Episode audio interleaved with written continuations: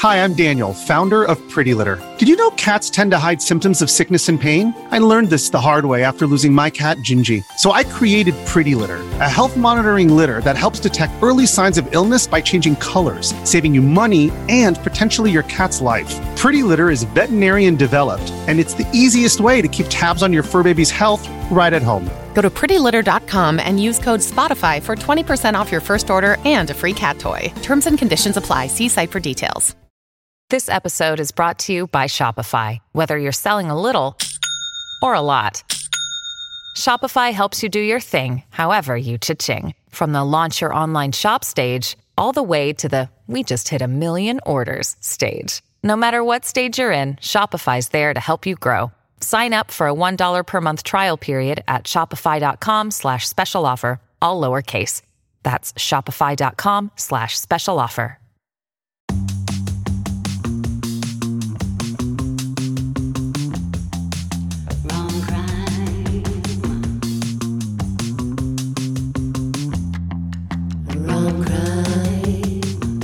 Adjusting. She's adjusting. We don't even need to clap today because guess what, everybody? We together. We together. Woo! Oh, I love it. I love it too. It's so nice to do this like in person with I you. I know. It, it's like it makes me not interrupt so much, and I appreciate that for myself. Well, I think it's, you know, we've discovered that slight delay. Yeah. When you're on the phone, you know, yeah. And so sometimes you can't help it. You're not even it's actually true. interrupting. It's just the way the audio it's true. is coming through. It sounds I, like we're real rude. Well, it's funny because I, co- you know, I'm the one who edits edits it. And so I put both of our audio together and I'm like, Jesus, Vanya, like you are talking on top of her. So I have to adjust and make it sound a little bit like, so we're not. But guys, just know that we try our hardest. That's right. We're and doing our best. We're just, we love to chit chat. So it's not surprising that we would talk over each other. We're excited. It's very true. It's true. And I hope that you feel like you're in the same room with us, just being friends and hanging out. Absolutely. Um, we were, I'm not even, I don't even know if we should prep this, but guys, at the end of the month, we are going to actually go to a movie together. Yes. And see a, well, actually, why don't we just tell them, because then yeah. they could also go see the movie. It's called The Lost City, and yes. it stars Sandra Bullock. So this is in like in two weeks. And we also have another fun surprise for you that day. Mm-hmm. We're going to have a fun launch of something. Something very, something exciting this way comes. Yes. Yes. yes. But so, we're going to the theater, which I am so can excited. I tell you, I have not been to a movie since before the pandemic. Oh, yeah. And even then, I didn't go to the movies all that often anymore because yeah. they have made it so easy, and I just like wait a yeah. little bit and then you can rent it for twenty dollars. Mm-hmm. So I haven't been to a theater, I don't know, three years? Oh, wow. Yeah. I love, I mean, I'm gonna I love going to the movies. Oh my God, get nachos. With jalapenos. I'm going to get. I don't even want to think about it now because I'm like, that's probably gross and still Oh, it's going to be good. We're going to do I it. I love I don't when care. you get like the disgusting movie theater nachos and then there's just that like bucket over by the straws of jalapenos. Oh, yeah. I that need to be able great. to pick out how many I want. Like, I think you can't you just give me a little container. I'll bring a bottle in case, guys. a bottle of a jalapenos. Bottle of jalapenos. We don't in sneak case. in candy. We sneak in jalapenos. And hot sauce. and I got hot sauce. sauce in my bag. Um, so excited. So see that movie in prep. Um, that episode will drop. I think the twenty-ninth? Uh-huh. That's yeah. correct. Thank yeah, you. And the course. movie comes out on the twenty-first, so we'll... We're giving you, know, you a whole week to get your week. butts to the theater. That's right. Yeah. I'm so excited. It'll be fun. But anywho, um, as y'all are probably listening to this, or if you listen to it later, whatever, this is the time of the year where it is Saint Patrick's Day. That's right. Yeah. And you're so, even wearing green right I now. I know Look I am you. because we're going to, right after this, we're going to record our cocktail video. That's right. If you guys haven't watched our cocktail videos, come, come, come to Instagram. That's at Rom Crime. Or we TikTok. do, we do have a TikTok, guys. We're super cool. Um, remember when I got shamed by yeah. a Gen Z? Anyways, we yeah, can talk about that. Why are later. millennials following me? And I'm like, I'm not a millennial. I'm an old lady. Ugh. Actually, you know, I think that I'm just like whoever I am. It's fine. I'm not, obviously, I'm not upset about it still. Yeah, it doesn't clearly doesn't bother stick me with you, stay all. with you. I'm like, you little shit. You can't even drink, so stop watching my video. That's right. But anyways, we're going to record after this. That's why I'm wearing green because, you know, and, you know, not to like appropriate, uh, appropriate uh, Saint Patrick's Day, but, you know, it's, It's a it's a Catholic holiday, right? Like, is it? I I, I actually don't know exactly. We I used we both used to I mean, work at this Irish bar. It's Saint Patrick's mm-hmm. Day, so it's it probably is. tied into religion. It definitely is. It's, it's it's definitely for the Saint Patrick, who something about him like casting rats out of the village or something like that. Ooh. I'm not sure where green came into play, but For this week's uh, rom-com, I have chosen the rom-com movie from twenty ten, Leap Year, okay, which stars Amy Adams and Matthew Goode, and also uh, what's the guy? The guy from Parks and yeah, Rec. Yeah. Um, oh, Adam or, Scott. Adam Scott. Yeah, Adam no? Scott. Is that his name? I think so. I is, think is so that, too. Adam Scott. Does that that doesn't all of a sudden doesn't sound possible? But it is. It that is, is definitely his okay, name. Okay, that's his name. Because I see it right now. I did write it down. Um. So yes, we're covering and that. John Lithgow, I see. Yeah, he has a he has a moment. Okay, he has a very small moment in this movie, and I'm excited to talk you through it. And full disclosure to our listeners, this is the first time this this has ever happened since we moved to this format. I actually haven't seen this movie, and while I did some research to make sure I understood the plot and all the goings on so that I could pair it with something, I I didn't find the time to watch it. That's okay. So if you haven't seen it either, we're in the same boat. And I can tell you where you can watch it for free, or, you know, if you pay for this stream streaming service, two places actually. H B O, no uh, commercials. You can watch it on H B O Max uh, with commercials, Hulu subscription. Okay. So it's easy to watch. Um, I'm excited to see what you pair with it and yeah. how you how you did that. So I can't wait. I guess we could really get into it. I have to let everyone know um, my parents were here, so they that's me opening some Coke Zero. This week's episode brought to you by Coke Zero. I know. I just needed it this time. I know. I know. Soda, pop, whatever you call it, isn't caffeine is really what we're going for here. Maria, but I didn't. I couldn't drink any more coffee. So the reason I need it is because um, can you hear that? A S M R. Um. Is the reason I need it is because last night my parents watched my children, and my husband and I went out and um, they tied one on. We did. We tied it on and off and back on again. And I'm like, and at did the end, get, did you get turned? I got turned. Oh my god! Did I just sound like the oldest lady of all time? Did you get did turned? You get turned last night? Actually, I got fucking pissed. Is what oh, I did. There you go. No, you know, like not mad, but uh, drunk. Uh, yes, I got drunk, and um, it was really fun. And then, well, because obviously my husband didn't get as drunk or, or drunk at all because he was driving. Right.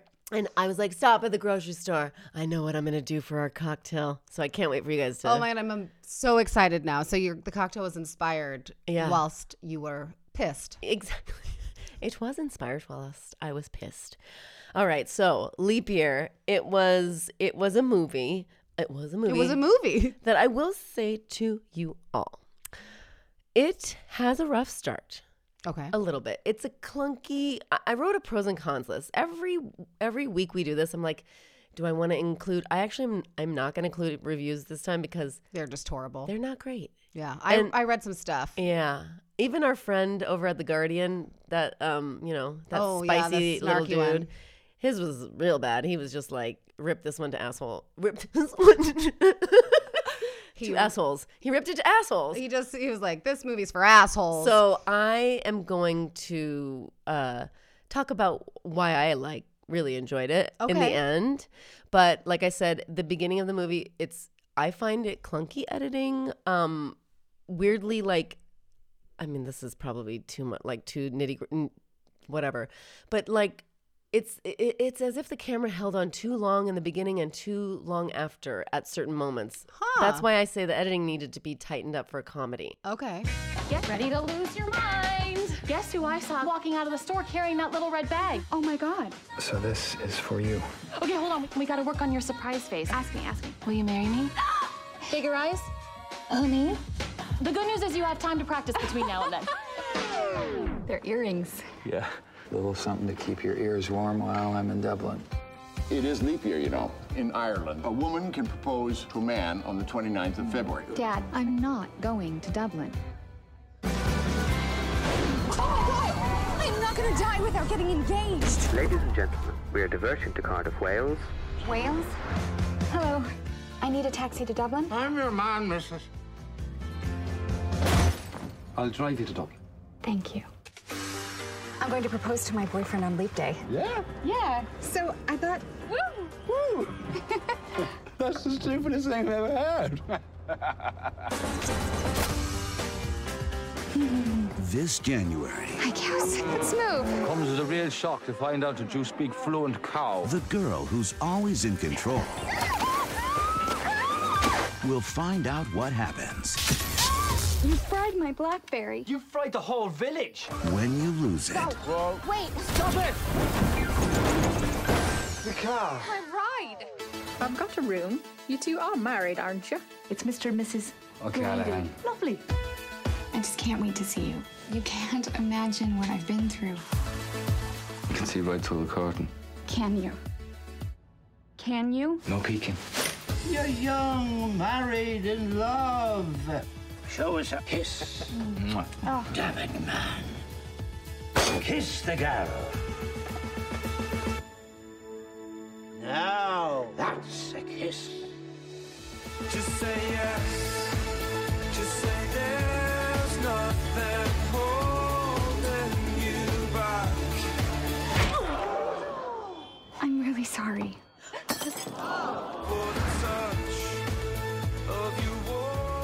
Anna. Yes? Anna!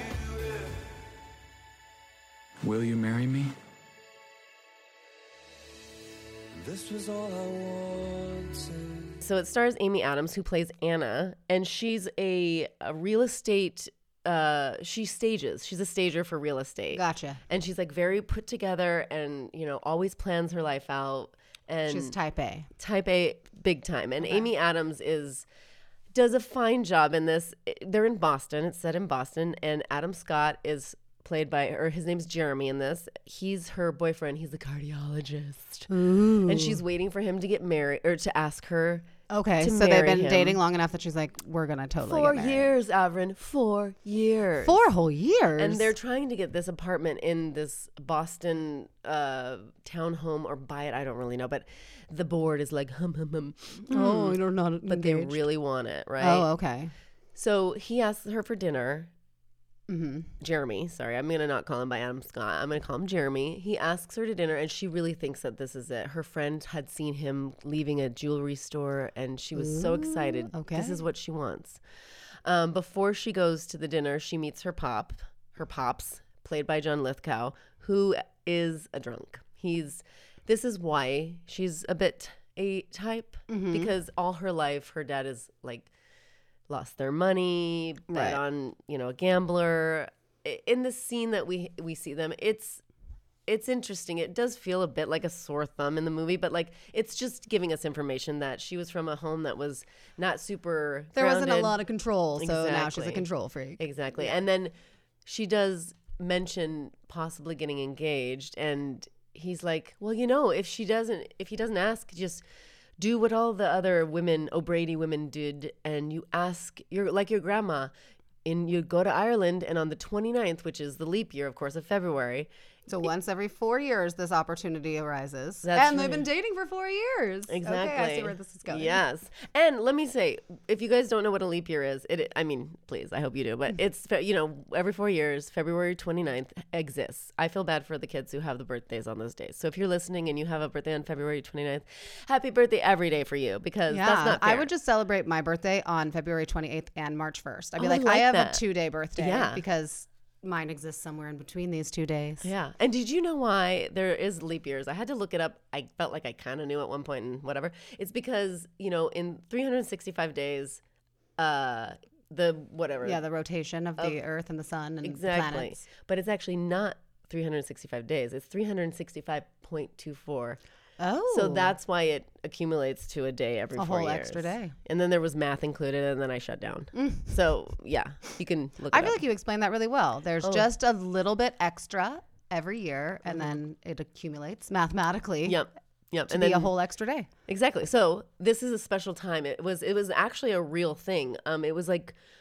Let me let me see. I, I wrote this down. It's February twenty-ninth, also known as leap year, leap day, or leap year day, is a date added to leap years. A leap day. Okay, wait, no, that's not what I wanted. Sorry. wait, I want the I want the reason. So he's saying it is, which is so annoying. But like most of the time in Ireland, only men can ask women to get married, which obviously that's not true. True, but like right. sure, you know.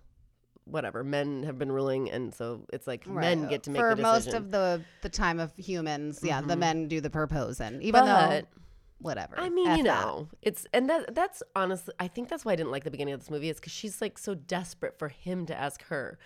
You You're know, like just ask him, yeah, if you want to, but you know. And so, anyways, in in this um, this is like a real tradition that, like, I guess on Leap Year, a woman can ask a man and it's accepted, totally accepted. But isn't it also, I I know I just said I didn't see the movie, but I did read a little bit about mm-hmm. it. Isn't it also that she can ask and he is not allowed to say no? Yeah, I think so. Is that also true? I don't know how true that is, but. That feels unfair. Yeah. Like, that means every four years. Oh, here it is. It's called can... Bachelor's Day. Oh, okay. Sometimes known as Ladies' Privilege, is an Irish tradition by which women are allowed to propose to men on Leap Day.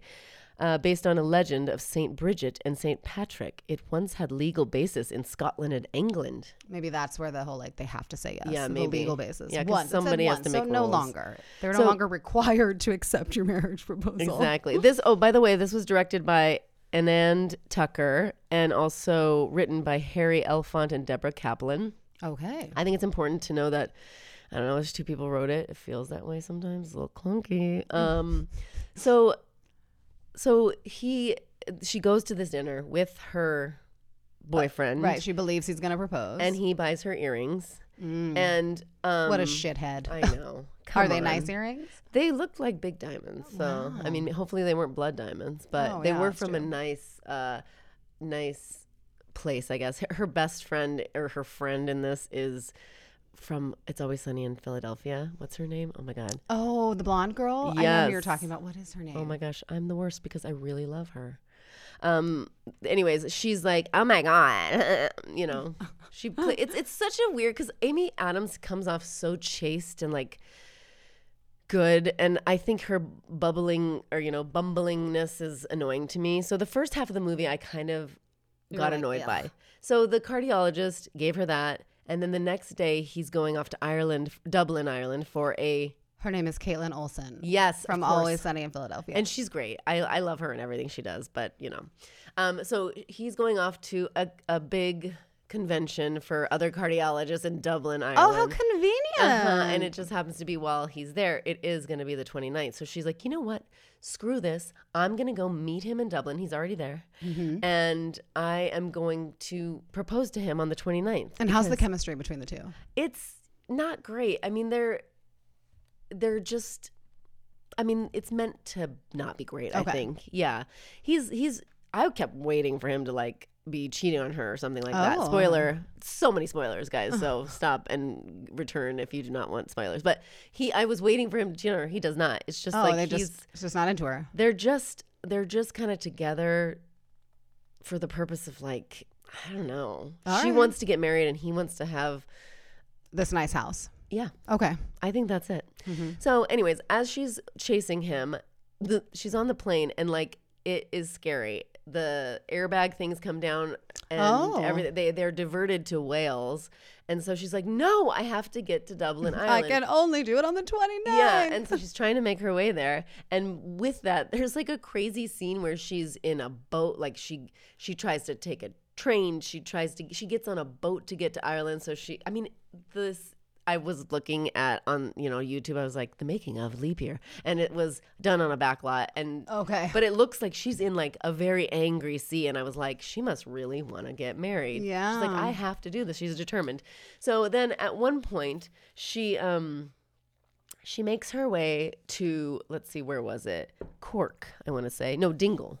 A, sea, a small seaside village called Dingle. And she walks into this, like, it seems like kind of a crappy. Um, Is it like an? It's inn? Like a restaurant and inn. Okay. Yeah, because when she goes in, it's just like a bunch of old men at the bar, and Declan, who is played by Matthew Goode, which good for them. This, I, I mean, he made the movie because he's adorable. Yeah, and he's also his character. He's like kind of brash and um, oh, I don't even. Oh, know. Oh, would like could we sassy. Say he's probably. The real romantic interest in the oh, film? Oh, yes, he yes. is. Also, he hated this movie. I, oh, did I did he read really? That online. Yeah, he was like, I only did it because they filmed it close to home so I could be home on the weekends. Oh, wow. Yeah, he's so beautiful. He makes the movie. Yeah, I he, thought, I'm looking at his picture right now, and he is absolutely I think watch so it just hot. For him. Okay. Just for him. This, once you get to Ireland, I feel like then the movie is a bit better. Okay. And then really in the third act, it takes off, and it's giving me all the, all basically the all the things I want in a romance, in okay. like in a soft por- core porn. I mean, in a rom-com.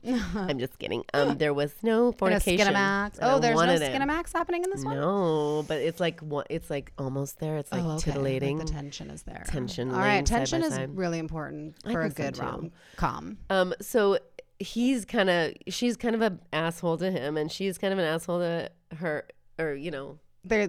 Oh, love hate type. Love thing. hate. It's a good meet cute in in like their dicks to each other. She gets a room. She tries to plug in her phone to get a hold of her boyfriend and takes the entire city, entire small seaside village electricity out. Okay. Doesn't really seem to care too much. But the next day, she eventually convinces him because we find out that, you know, he's going to lose the inn if he doesn't pay this certain amount of money. Oh. And she's going to pay him, pay him five hundred euro to get her to Dublin. So they get in, their, get in his, like, shitty car. Um, and she they, they call her luggage Louis because it's Louis Vuitton. But it's, oh, like, okay. kind of stupid banter or whatever. It's fine. Um, then I would say, so I – there's a lot of little things that happen where, you know, she's – in heels the whole time. That annoyed me. Right. Like that I was like, pros and cons. Cons in the movie. Um, Amy Adams playing ruthless real estate stager slash girl obsessed with marrying her cardiologist boyfriend. I was like, boring. Um, Amy Adams wearing heels in all kinds of terrain and weather. I'm that's just annoying. Yeah, like you just you don't wear heels like when you're on an angry sea in a boat. I think that they were trying to do a lot of cute things here. Right. And it was directed by a man. twenty ten Mm-hmm. Yeah, they're like, this is what women do. They run yeah. around in high heels. Exactly. And she's running in like mud and the beautiful landscape of, of Ireland and the marsh and all that. Not marsh. It's like mossy rocks and all that. Um, so let's see here. Okay. It's like I don't want to give you every single thing, right? But they the, eventually the, her car, his car gets, she kind of wrecks his car because she leans on it while she's trying to get cow poop off her shoe. Car's gone, so they're trying to hitchhike. Um, as they're trying to hitchhike, it starts to hail, and so they run up into this house, but it's actually a church, and somebody's getting married. Oh. So it's like this crazy moment where he's like, fucking bullocks, and everyone in the wedding turns around like, and is like, uh, oh, sorry. Play on. So they just casually ruin someone else's wedding. Mm-hmm, exactly. Oh, I'm so sorry. Let's go back for one second, because okay. before the scene before this is... They come to a b- bed and breakfast where it's because it's like pouring rain. It's just awful weather. They don't have the car anymore. They can't go. And they have to pretend to be married to be able to go to this bed and breakfast because the wife who runs the inn is like really religious. Oh. And so that's kind of a fun, like they get, they have to like pretend to be a married mm-hmm. couple. All right. And there's, I really enjoyed, they have a scene where they're cooking together because he's actually a chef. Oh. And so they make, I mean, he, he kills a chicken in front of her, and they but they make coke, coquevin. Oh, coquevin. Coquevin. Oh, my God. I just wanted to eat it so bad. Oh. But there was another couple, an Italian couple, and then the owners, the innkeepers, and then them, and they're all having dinner. She staged the table. Oh, you know, he's so like, is this perfect. What staging is? And she's like, kind of. And he's like, hmm, hmm, hmm. But what happens, this is the weirdest thing. And uh, so... The innkeeper kisses his wife, and he's like, married forty-four years, and it's about kisses. And then they talk about how important kiss and passion and being married and this and that. And so then the Italian couple kiss, and it gets, like, kind of raunch. Yeah. And they're like, mm.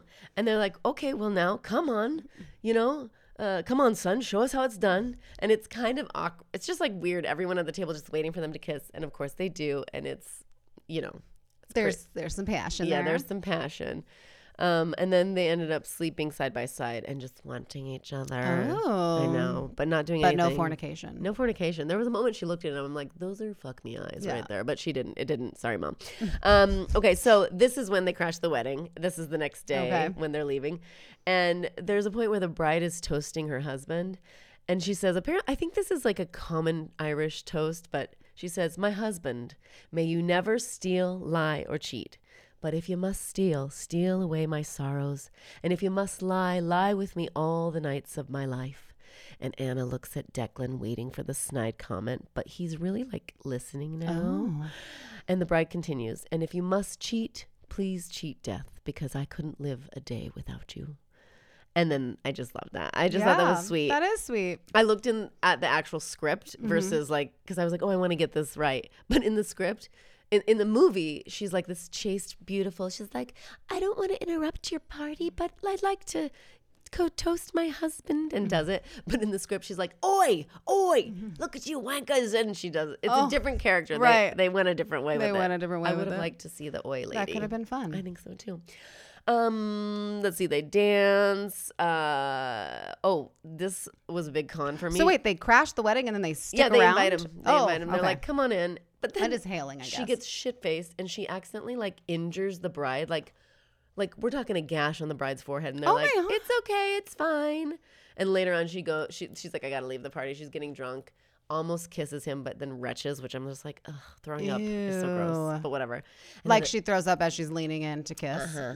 Yep, yep, yep. That's very high school of her. It is very high school of her. Type A, trying to keep her shit together and then losing it completely after she injures the bride. I, I mean, mean, help that me. That poor bride and groom. Like, these two strangers just coming screaming out of the, you know, nowhere and yeah. then gash my forehead open. Oh my God. I'd be like, I guess, you guys are paying for our wedding. Yeah, and they, I guess they had to make it more of a docile bride, because otherwise the bride that they wrote would have yeah killed them. Yeah.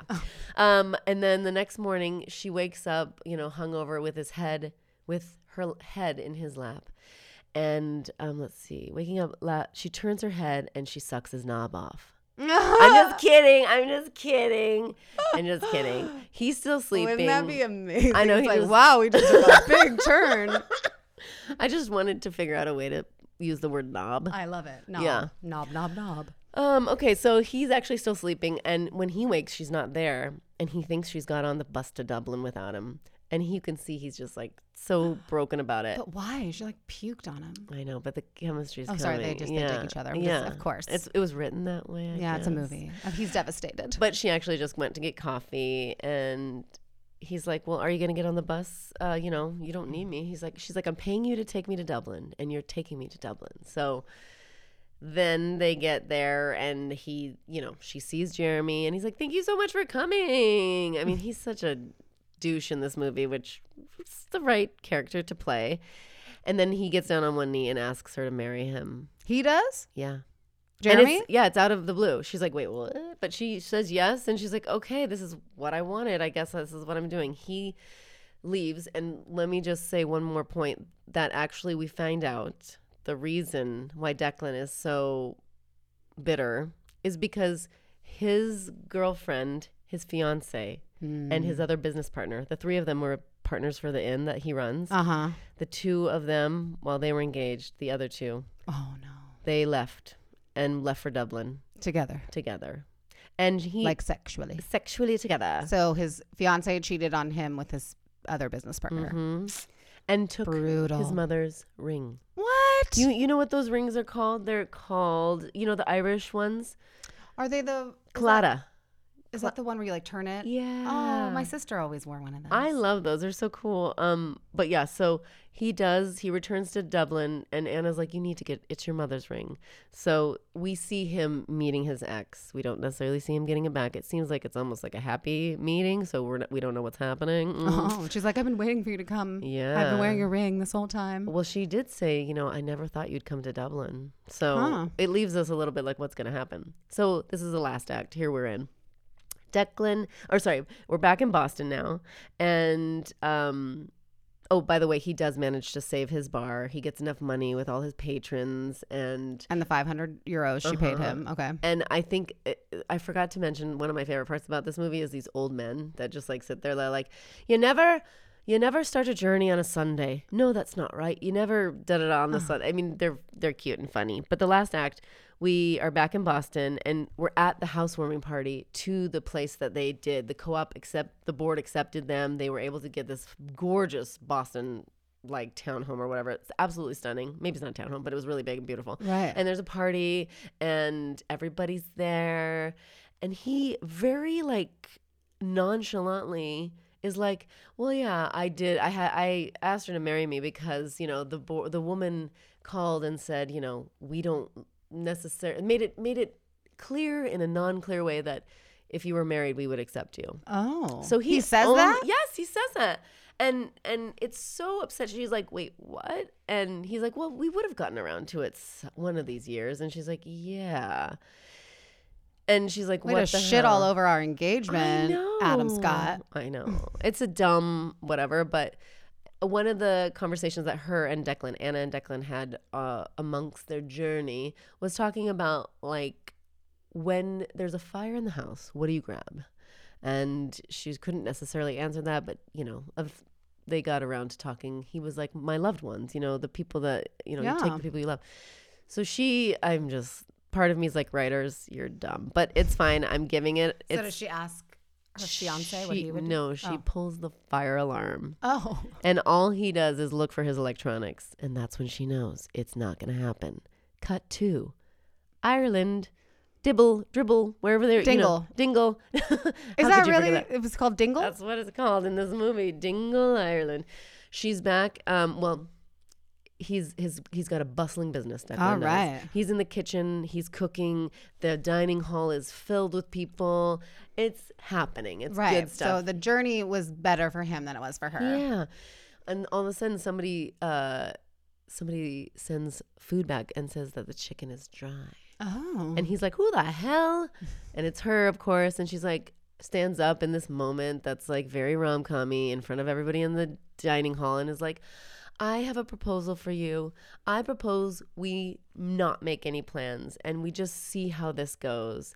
And he leaves. She's like, what the hell? And he just walks out. He just walks away. Yeah. And so she runs out into the Irish setting. It's gorgeous. It's she runs to the cliffs of this, you know, by the sea. It's like misty and the sun is setting. It's so gorgeous. She's crying. And then he appears and um, she's like, he finds out that she did break up with Jeremy. Right. Um, That's good. And he, he's, he, the reason he says he rejects her proposal, he says, I don't want to not make plans with you. I want to make plans with you. And then he gets down on one knee and he pulls out his mother's clatter ring. And as the sun is setting through that misty air, he, he asks her to marry him. And she says, yes. And then, and then we get one more nugget later with the old people, old men saying it's good to get married on a, it's good to get engaged on a Sunday, and then we cut to Anna and Declan in their sh- in his shitty car that he got fixed up, and there's more like banter where they're just like, it's a little forced, but I I'll take it. Mm-hmm. Um, that's the movie. They drive off, just married. Oh, okay.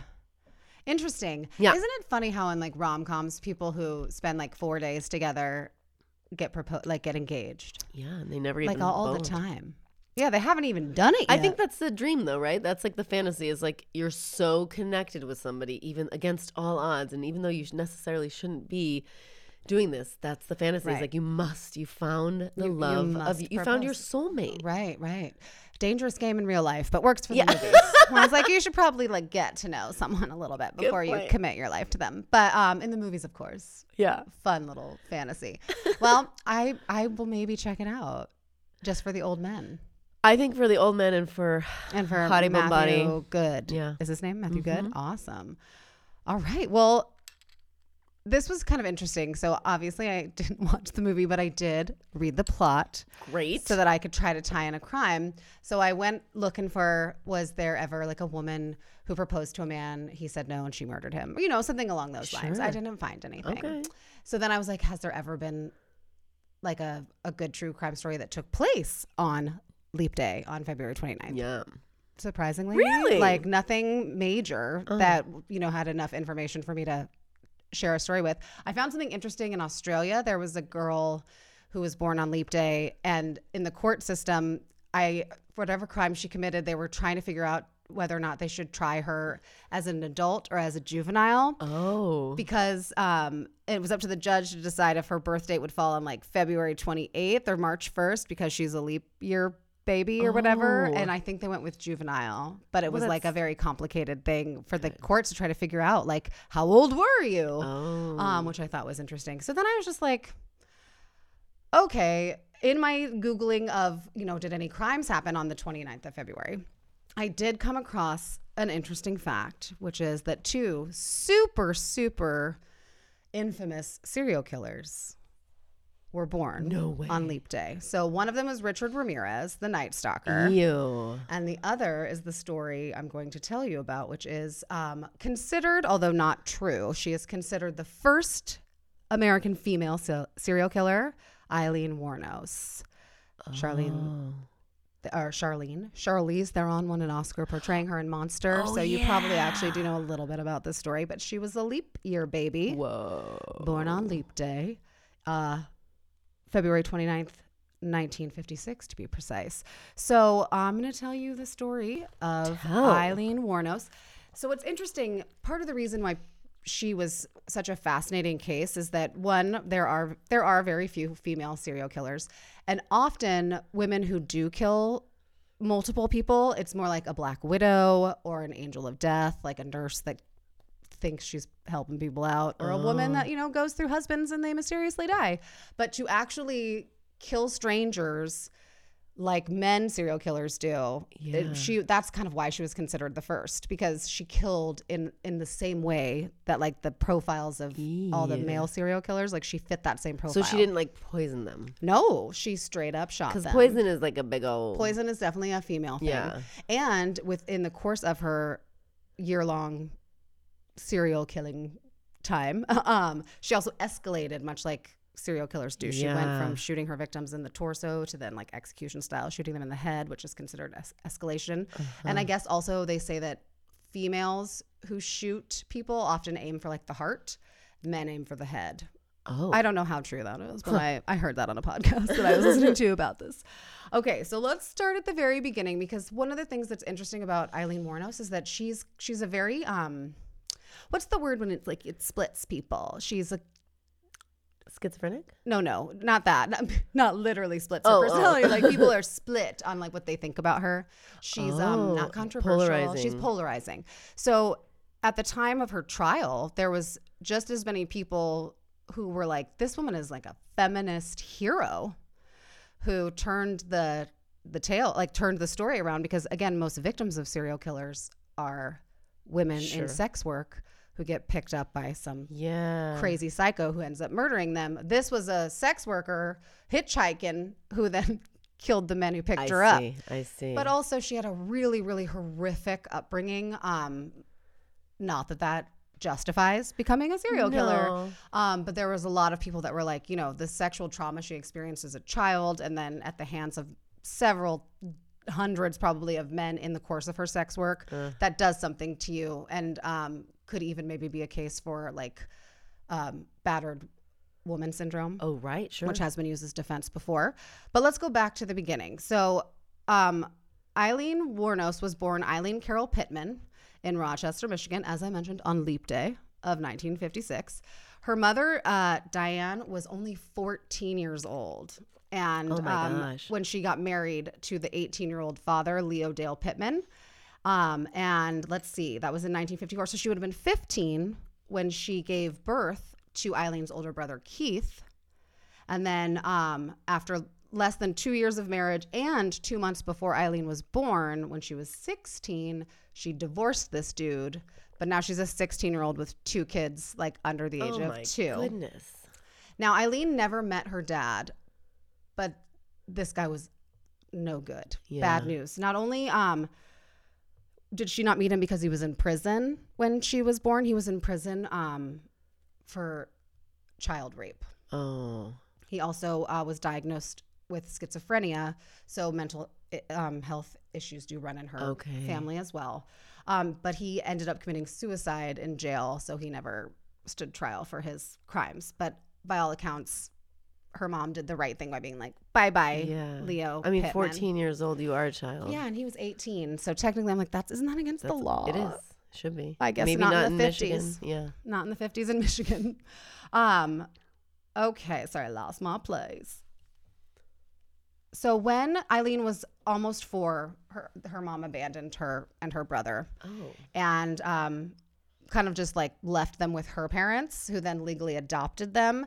And uh, Aileen didn't even know that her grandparents weren't her biological parents until she was eleven. Oh. Um, so the maternal grandparents were um, Lori and Britta Wuornos. They were both alcoholics. Uh, Lori, the grandfather, was incredibly abusive. Like, he would beat her with belts, like, but make her take her clothes off to oh. do it. Um, if she didn't address him as sir, like, the littlest thing would set him off. And uh, Britta was just wasty cakes all the time and never, ever even attempted to intervene. Uh, she also goes back and forth, um, Aileen does, when she was like confessing and telling her story, um, saying that her grandfather sexually abused her, and then she said he didn't, and then she said he did. Clearly something happened, yeah. because by the age of eleven, um, she's already engaging in sexual activities like at school and stuff for um, cigarettes, drugs, and food. Oh. I don't think most eleven-year-olds know that you can barter with sex unless no. something has happened to them. So yeah. if it wasn't actually her grandfather, it was certainly probably somebody in their orbit. Yeah. Uh, sorry, one second. No, that's okay. That's just so upsetting. And then by oh. the age of fourteen, much like her mother, Aileen became, um, became pregnant, and her grandfather was pissed. It says here in the Wikipedia notes that she actually became pregnant because she was raped by the a friend of her grandfather's. Oh. Um, other sources I said said that she was raped by like the the local pedophile. I'm like, the local pedophile? Right. The small towns, I guess there's local everythings. Um, so she's basically sent to one of those like places for unwed mothers. She has the baby. It's a baby boy. Um, he's born on March twenty-third, nineteen seventy-one, and he's she only gets to see him one time before he is placed. Adopted. Yeah, yeah. for adoption. Um, and so she's allowed to come back home briefly, but again, like they're they're just so horrified that she had this baby, and she's just like her mother, so they throw her out of the house when she's fifteen years old, and she's living in the woods down the street from their house in Michigan, like including in the winter time. Oh my God. Um, but she's still going to school at this point. And then at fifteen, she drops out of school because she gets caught smoking weed by the principal with a friend. And he's like, you can't do that. You're going to be expelled. And she's like, no, I quit. I quit school. Oh. I quit. Um, and there's no grown-ups obviously looking out for her at all. So um, she basically turns to sex work and crime to survive. Uh, by eighteen, she gets arrested for the first time. She gets arrested in Colorado. So she kind of has this, um, they call, is it a, grif- a drifter? Mm-hmm. She... She hitchhikes, she, you know, she moves around, but not in her own car type situation. Uh, she relies on the kindness of strangers to explore mm. the country, but she's also, um, you know, working as a sex worker, and then uh, drugs and alcohol are a problem as well. So she is arrested at the age of eighteen in Colorado for a D U I and disorderly conduct, and for firing a twenty-two caliber pistol from the car. Uh-oh. And then she, but she didn't appear in court. She just moves on, like just leaves Colorado. This is, again, in the seventies. It's a little different yeah, in terms sure. of crime. Like seventies was like the heyday for serial killers, because you just cross county lines and nobody realizes there's a connection. Like, oh, that just happened one county over too. So in nineteen seventy-six, when she's now twenty years old, she hitchhikes to Florida, where she meets a sixty-nine-year-old yacht club president named Louis Gratzfeld, and they get married. So she's hmm. twenty, he's sixty-nine. I think we can all kind of gather how that works out in yeah. terms of she, he gets a hot young wife and she gets money. But um, she ends up beating him severely with his cane because he doesn't give her enough money. He only gives her like thirty dollars a day, which, to be fair, if you're the twenty-year-old wife of a seventy-year-old yeah. retiree, I think thirty bucks a day doesn't cut it. Like, that doesn't feel like... Even in the seventies. Even in the seventies. Yeah. Um. So he basically, even though he had put... The, he announced their marriage in the local paper, like a picture, like, look at my child bride. I'm so Ew. proud. Um. But he has the marriage annulled six weeks into it after she... you know, Kicks beats the crap out of oh him for God. not giving her enough money. Um, so then she goes back to Michigan. So she's just kind of bouncing around, working as a uh, sex worker, um, getting into fights, just generally thinking that, like, human beings suck. Yeah. Because she's not having a very good experience. Yeah, she has not right. had any reason to think that they don't. Ex- exactly. So then in uh, nineteen seventy-six, when she's back in Michigan, she gets arrested at Bernie's Club. And she's uh, charged with assault and disturbing the peace because she threw the cue ball at a bartender's head. So she's also got a violent streak. Um, and then on July seventeenth of that same year, her brother Keith died of esophageal cancer. Oh. And um, he had life insurance, and it was for ten thousand dollars, and he left it to Aileen. And in nineteen seventy-one, ten thousand dollars is the equivalent of fifty thousand dollars today. So it's like a really large nice. chunk of change. But she manages to go through all of it in like two months. She buys a really fancy car, which she then wrecks because she drinks and drives a lot. Um, and then she uh, gets a fine. Oh, sorry. She goes through all of it. She buys like luxury goods, including that fancy car, wrecks it, and then also has no money. So she has to go back to working. She also attempts suicide in nineteen seventy-eight at the age of twenty-two by shooting herself in the stomach. Aye. And I guess she attempted suicide uh, six times between the age of fourteen when she was pregnant yeah. and this last attempt when she was twenty-two. Then she's arrested in Edgewater, Florida. So she's been arrested lots of times um, for armed robbery of a convenience store. She got drunk, put on a bikini, walked into a convenience store with her gun, and made off with like thirty-five bucks and two packs of cigarettes. But that's armed robbery. So yeah. that's a serious offense. She goes to jail for this one, and she is sentenced to three years, but she only serves one year. Um, so then she just gets out of jail. Again, in and out of trouble with the law, moving around. She's got multiple aliases. Uh, but by the time she's thirty in nineteen eighty-six, she meets twenty-four-year-old Tyria Moore, who goes by Ty, um, in the movie Monster. This is the character played by Christina Ricci. Oh, right, yeah. Um, who was a hotel maid at a... Uh, Sorry, not at a Daytona gay bar. Sorry, that's where they met. She worked as a hotel maid, but they met at a uh, Daytona Beach gay bar called Zodiac, okay. which also just feels strangely, for a serial killer's story, like to meet the love of her life at a bar called Zodiac just felt very cinematic to me somehow. So they move in together, and Aileen supports them with the money she makes from sex work. Oh, wow. And, you know, petty theft. So, okay, here we go. Though these two get into trouble as well. So why? So while Ty certainly um, doesn't end up becoming the serial killer in the story, she's pretty complicit. Um, mm. And most of what happened in terms of the trial and Aileen going to prison and being sentenced to death for all of this comes from the testimony of Ty, who testified and got immunity from prosecution. Because while she didn't commit any of the crimes, she fully knew about every single thing that was going on and just never said anything and enjoyed the many stolen cars and cash that came along with these crimes being committed.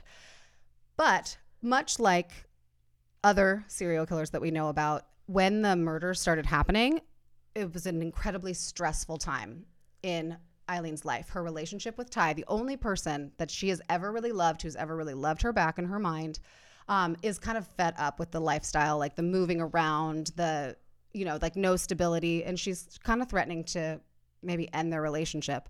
There's this apartment they really want to get, but they don't have enough money for it. And she's kind of like, we can't even afford to get like an apartment. And I just don't think this is working anymore. And so we'll call that a stressor. Okay. All right. So on November thirtieth of nineteen eighty-nine, she goes out to work, and she is picked up by a fifty-one-year-old male named Richard Charles Mallory.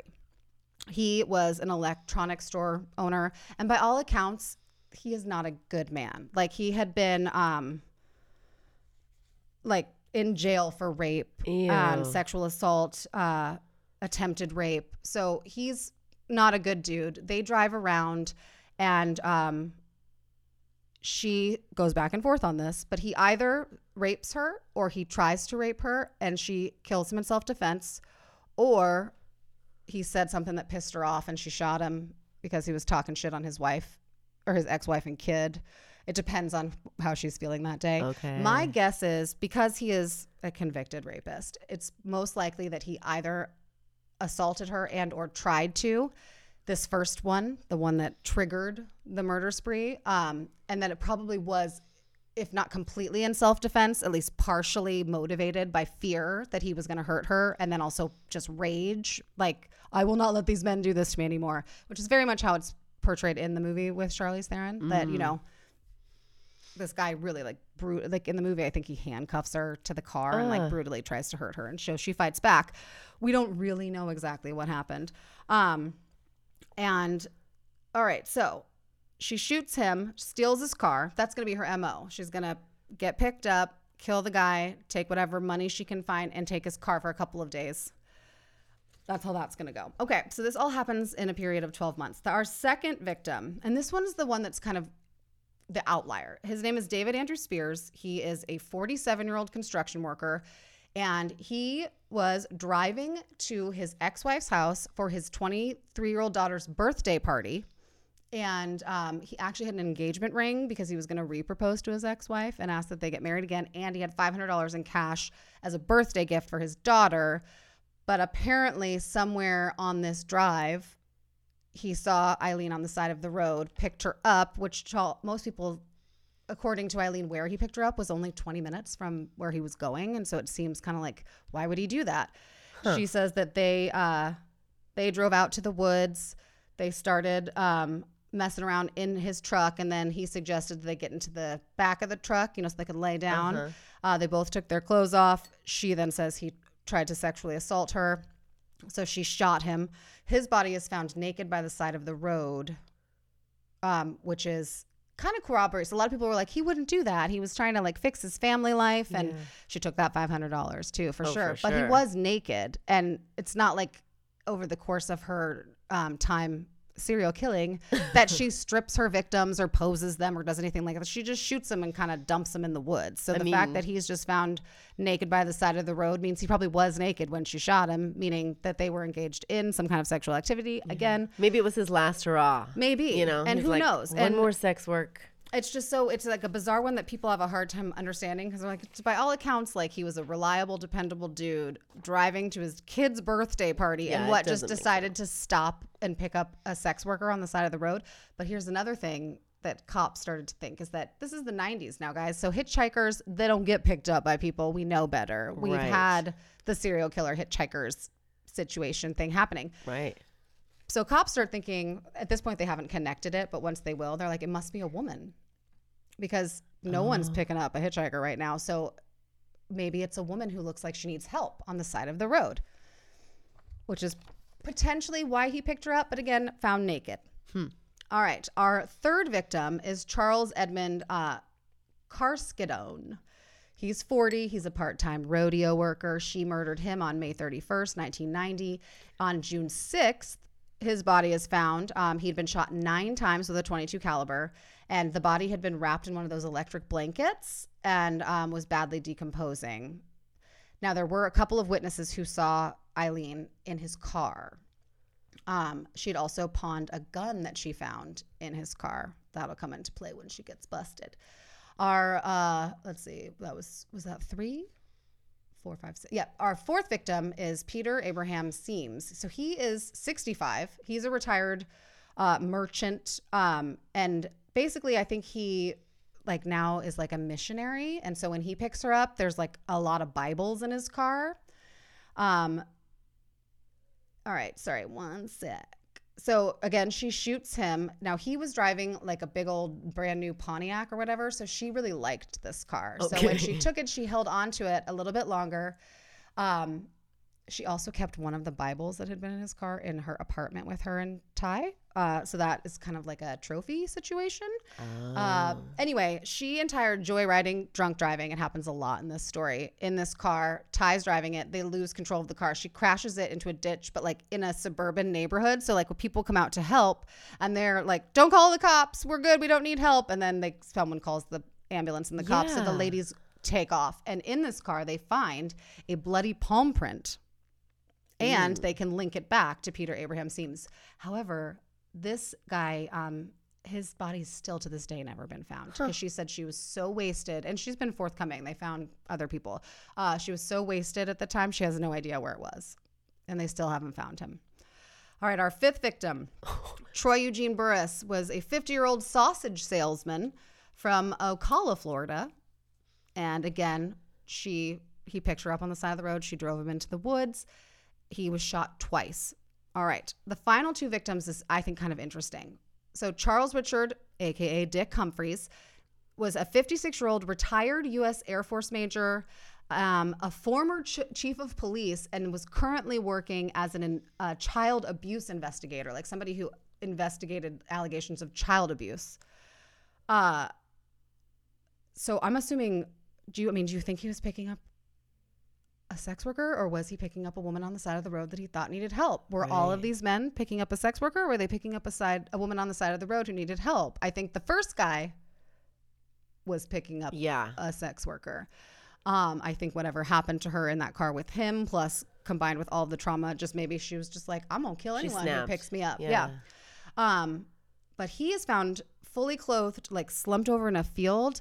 But this time he was shot six times in the torso, but also had a shot execution style oh. to his head. So that's considered that escalation uh-huh, I talked about. Uh-huh. And then our final victim is uh, Walter Gino Antonio, sixty-two, who is a trucker security guard and a reserve police officer. So people also kind of say, like, maybe by the end, she when she would find out that these were cops, she was like, oh, that maybe that's where the escalation that came from, because she had yeah. a lot of anger towards the poli- police.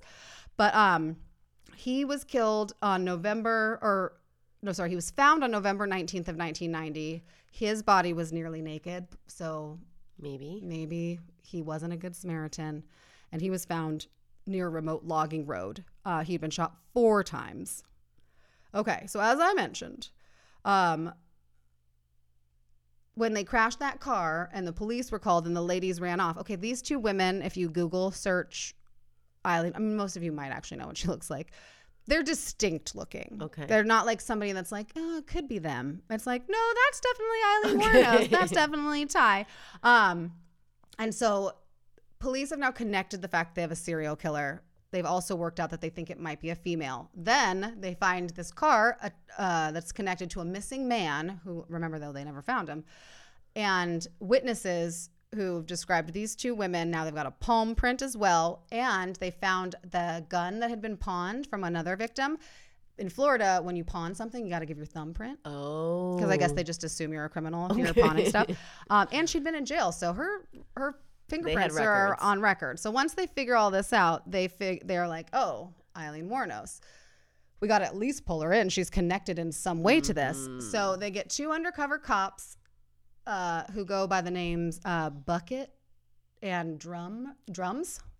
I was just listening to the Last Podcast on the Left episode of this, and yes. I, I've never laughed so hard. I'm like, how do you guys make just tragedy so somehow funny? Bucket and um, drums. But Bucket and Drums were the names the two undercover police officers decided to go with. They follow her to this bar where she gets so drunk at the bar she falls asleep in a chair outside, and they just let her stay there, and they wait until morning when she wakes up, and then they arrest her for an outstanding warrant.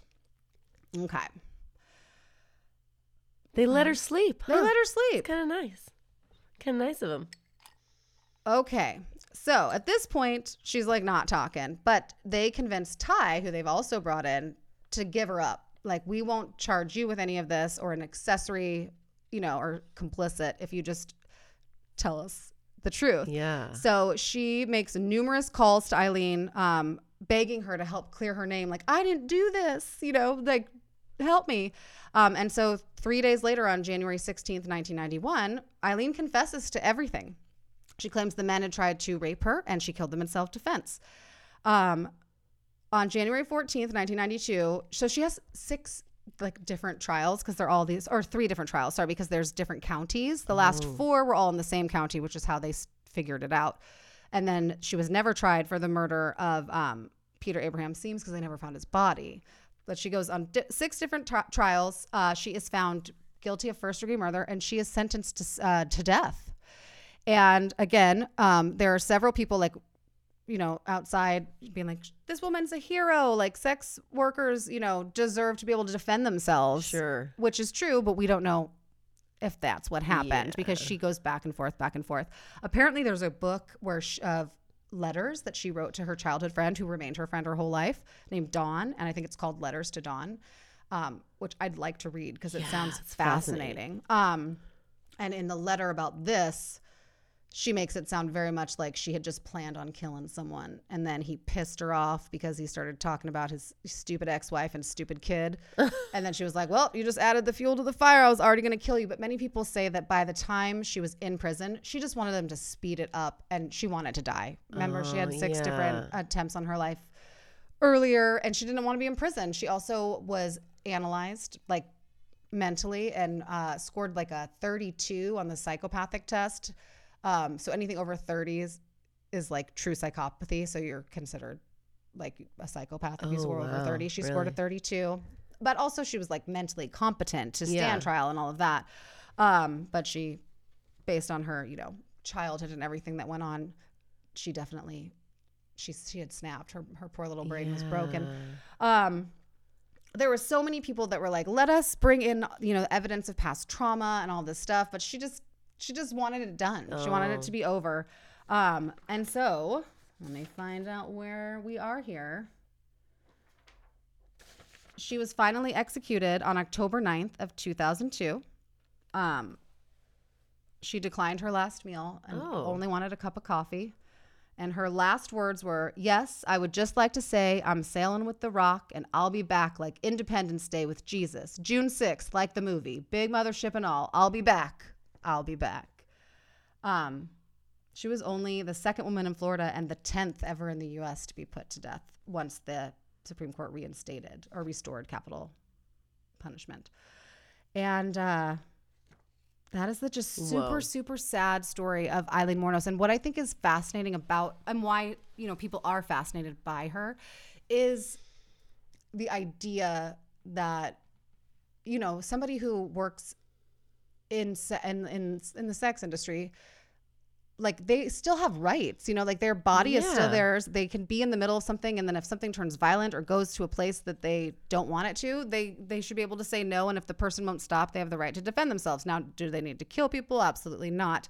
But I think it's an interesting argument. Again, we'll never be able to know if it's true, that if that first victim, victim Mallory, if he really did attack her, and it was self-defense, after, you know, do you just, like, trauma compounds, right? Yeah. And it's it can cause all kinds of things, you know, like, you got to protect yourself. Things happen with the brain. People snap. People disassociate. Mm-hmm. And so even if these men other than him were just picking her up to help her out because they thought she, like, her car had broken down or something, that all they had to do was say something that to her was threatening, yeah, you know, and that would be enough to justify it. I'm not a psychiatrist, psychologist, or have any training or education in this, but mm-hmm. that's kind of what I find fascinating about her. It's just kind of like, if just one freaking grown up had been there yeah. and stepped in at any point. That is just so awful. It's it's hard to think that kids are not protected. I know. It's really hard for me to wrap my mind around. Yeah, 'cause they said that um, her time being pregnant, when she was sent to that place for the unwed mothers, was actually one of the happiest times of her life, because people treated her like gently and kindly and took care of her and made sure she was fed and sleeping well and had everything she needed. But then, of course, like, the baby's born and she's immediately tossed back yeah. to her horrific home life. Oops. Um, and so my upsetting. tie-in was just that apparently two different very famous serial killers were born on Leap Day. Huh.